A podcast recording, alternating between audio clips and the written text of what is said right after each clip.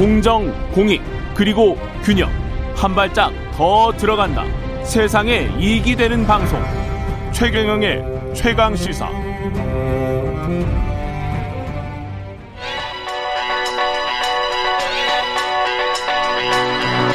최강 시사. 김봉신의 눈.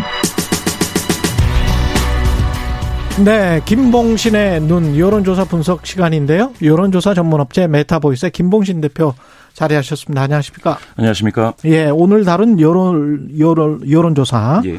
한국 갤럽이네요. 예, 예. 갤럽 6월 4주 조사입니다. 자체 조사로 지난 6월 21일부터 23일까지 사흘간 전국만 18세 이상 남녀 1000명을 상대로 무선 90% 유선 10% RDD 표본 프레임에서 무작위 추출하여 전화 면접 방식으로 이루어졌고요.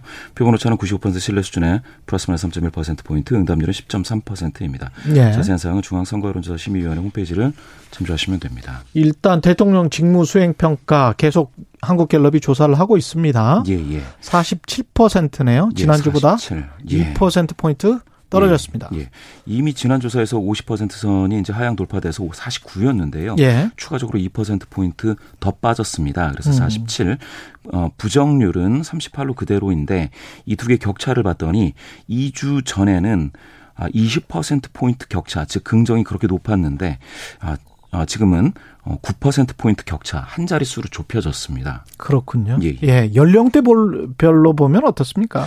연령대별로 봤더니 6월 2주, 3주, 4주에서 30대에서 40대에서 많이 빠졌습니다. 30대는 음. 51%, 40%, 35%로 어, 쭉 빠졌고요. 40대에서도 42%에서 10%포인트 빠진 32% 이번에 다시 빠져서 28%까지 내려앉았습니다.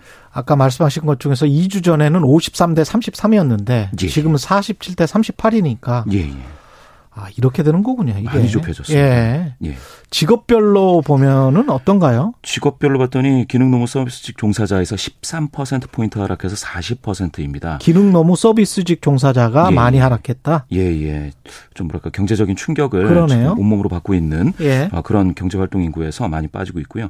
전업주부에서도 물론 이제 52%로 절반 정도를 유지하고 있지만 어, 직전 주에 비해서 10% 포인트 하락했습니다. 아 이게 물가가 크네. 예, 예. 예. 보수 성향자 중에서는 어떻습니까? 보수 성향자가 압도적으로 물론 이제 긍정률이 70%로 높긴 높습니다만 예. 직전 주에 비해서 8% 포인트 하락했습니다. 이 모든 게 이제 오차범위 이내긴 하지만 굉장히 지금 어, 긍정 평가가 줄어드는 시그널입니다. 그 긍부정 평가의 이유를 좀 꼽아 주십시오. 예, 예. 긍정 평가자들의 그 평가 이유로서는 소통이 7%, 뭐 전반적으로 잘한다 6, 경제 민생이 6%, 뭐 결단력 추진력 뚝심이 5%, 정정권을 극복하고 있다 5% 등으로 이게 실적 언급보다는 어떤 좀 태도 측면에서 기대를 좀 해보겠다라는 음. 것이고 두 자릿수로 몰려 있는 것은 없습니다. 전부 다 이제 분산돼 있는데요. 예. 부정 평가위에서는 인사 문제를 여전히 이제 13%가 언급하고 있고요. 그러네요. 경제 민생 살피지 않는다가 쭉쭉 올라와서 이제 두 자릿수입니다. 11%입니다. 아, 예. 그때 인사가 굉장히 컸었는데 인사는 오히려 줄어드는 줄었는데도 불구하고 부정평가의 1위고 예, 예. 경제 민생 살피지 않는다가 많이 올라왔네요. 많이 올라왔습니다. 예, 11%. 예. 예.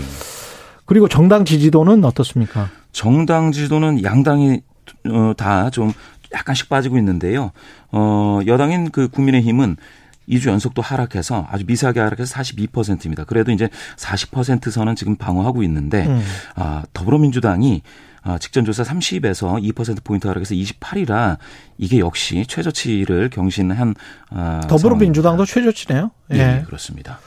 그러니까 더불어민주당도 뭐 민심에서 별다른 뭐 예. 플러스를 얻고 있지는 못하다. 러시아 맞습니다. 우크라이나 전쟁 과 관련해서는 예, 예. 갤럽 조사가 있었습니다. 예, 전쟁에 관심이 있느냐고 물어봤더니 많이 있다 48, 약간이 있다 35, 음. 합해서 사- 무려 84%가 아 우크라이나 아, 전쟁에 관심이, 관심이 있다. 예, 이렇게 얘기를 했습니다. 그 지난 토요일이 또 6.25 전쟁, 그 한국 전쟁 72주년이었는데 한반도에 예, 예. 전쟁이 일어난다면 예, 예, 기꺼이 참전할 것인가 이렇게 또 물어봤습니다. 예, 예.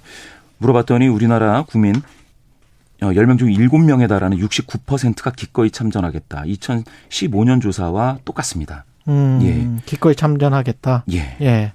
이게 높은 거죠. 다른 나라와 맞습니다. 비교했을 때 어떤가요? 다른 나라 조사 자료가 있는데요. 예. 그전 세계 세계 가치관 조사 7차 회의부에서 우리나라 국민은 나라를 위해서 조국을 위해서 싸우겠다가 67.4%로 이번 갤럽 조사와 거의 같습니다. 그런데 이제 일본인들은 나라를 위해서 싸우겠다는 응답이 전 세계 최하위 13.2%밖에 나오지 않습니다. 아 그렇군요. 예. 이게 지금 전쟁하지 않는 나라 그 헌법의 이유도 있고 뭐 그런 것 같습니다. 그렇죠? 예. 예. 예.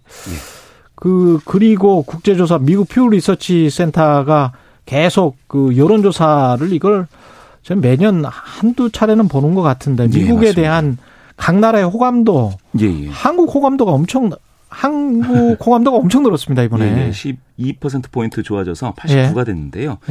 예. 이게 그 우리나라에서도 이제 갤럽이라든지 한국 리서치에서 주변국 호감도 조사를 좀 합니다. 음. 항상 그 미국이 좀 좋게 나오고 있고요. 최근에는 이 중국이 이제 코로나, 일본은 아베 경제 제재, 북한은 연락사무소 폭파 이런 게 있었고 러시아는 최근 2위였다가 폭락했거든요. 우크라 침공 이후에. 그렇죠. 예. 그런데 이제 미국은 문재인 대통령 시절 이제 방미에서 미사일 사거리 해제한다든지 음. 코로나 팬데믹 시기에 이제 백신을 서로 지원한다든지 경제적으로 상호 의존적이어서 더 좋아지고 있습니다. 음. 예, 불변의 1등입니다. 미국을 좋아하는 나라들이 한국이 2022년에 보면 89%로 한국민의 89%가 좋아한다. 예, 맞습니다. 제일 좋아하는 나라가 폴란드네요, 보니까. 91%가 좋아, 좋아하는 걸로 돼 있네. 폴란드요? 예, 예 폴란드가 예. 91%. 퓨 리서치 센터. 맞습니다. 보니까 그렇고 예, 예.